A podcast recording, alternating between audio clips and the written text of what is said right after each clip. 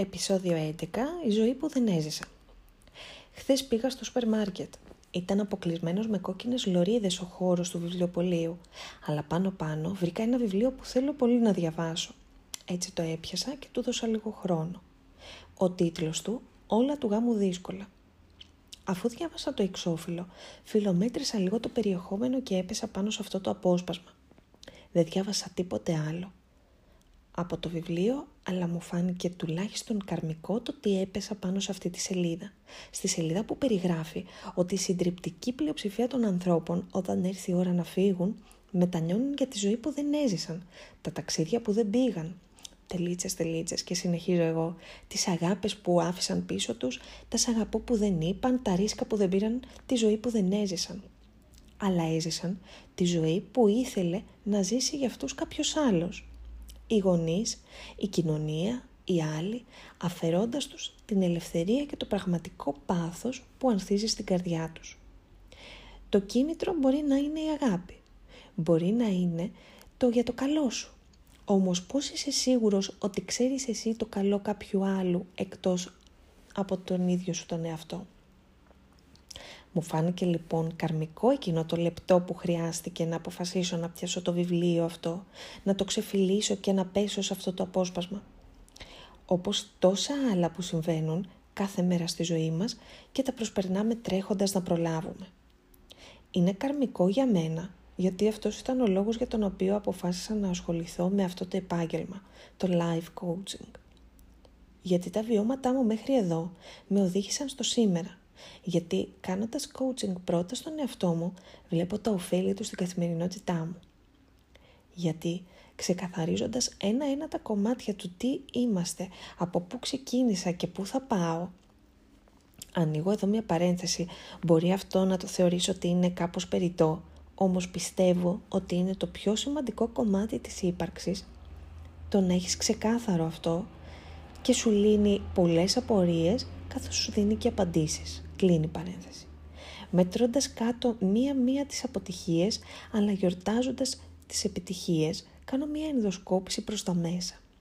Η αυτοβελτίωση είναι ένα ταξίδι που δεν ξέρω αν έχει τελικό προορισμό. Δεν ξέρω αν φτάνουμε κάποτε στην Ιθάκη. Όμως όλη η διαδρομή μέχρι την Ιθάκη έχει όλο το ενδιαφέρον.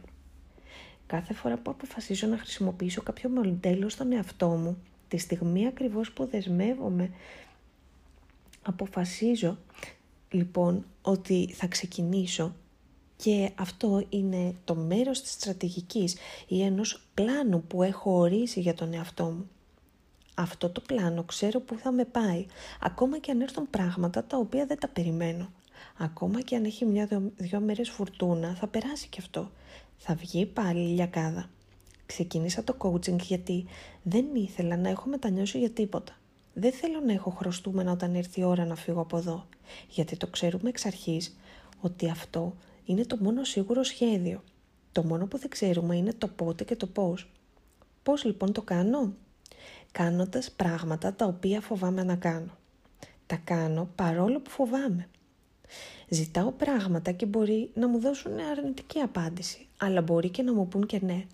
Αυτό θα μείνει πάντα στα πλαίσια της φαντασίας μου και αυτό που φοβάμαι να ζητήσω τελικά ο άλλος μπορεί να θέλει να το προσφέρει. Άρα ουσιαστικά φοβάμαι την αποτυχία που μπορεί να έρθει. Δεν είναι τίποτα σίγουρο. Όταν ζητάς κάτι με αυτοπεποίθηση και ξέροντας τι είναι αυτό που ζητάς, σπάνια κάποιος θα αρνηθεί. Το ίδιο ισχύει για όλα όσα φοβάμαι. Και φοβάσαι.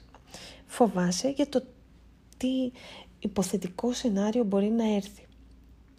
Έχουμε όμως τον καλύτερο σύμμαχο, το μυαλό μας. Σου έχω γράψει κι άλλη φορά για το θέμα, στον οραματισμό.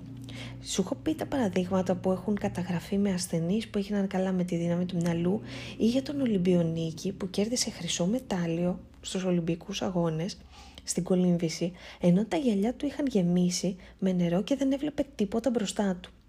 Ίσως έχεις διαβάσει αυτό το απίστευτο συμβάν με τον Μάικλ Φέλπς και τους Ολυμπιακούς του Πεκίνου κέρδισε ένα αγώνισμα κάτω από αυτές τις συνθήκες. Ο λόγος ήταν γιατί ο αγώνας αυτός είχε παίξει στο μυαλό του αθλητή εκατομμύρια φορές σαν νοητική ταινία πρώτη σκέψη το πρωί όταν ξυπνούσε και τελευταία σκέψη πριν κοιμηθεί.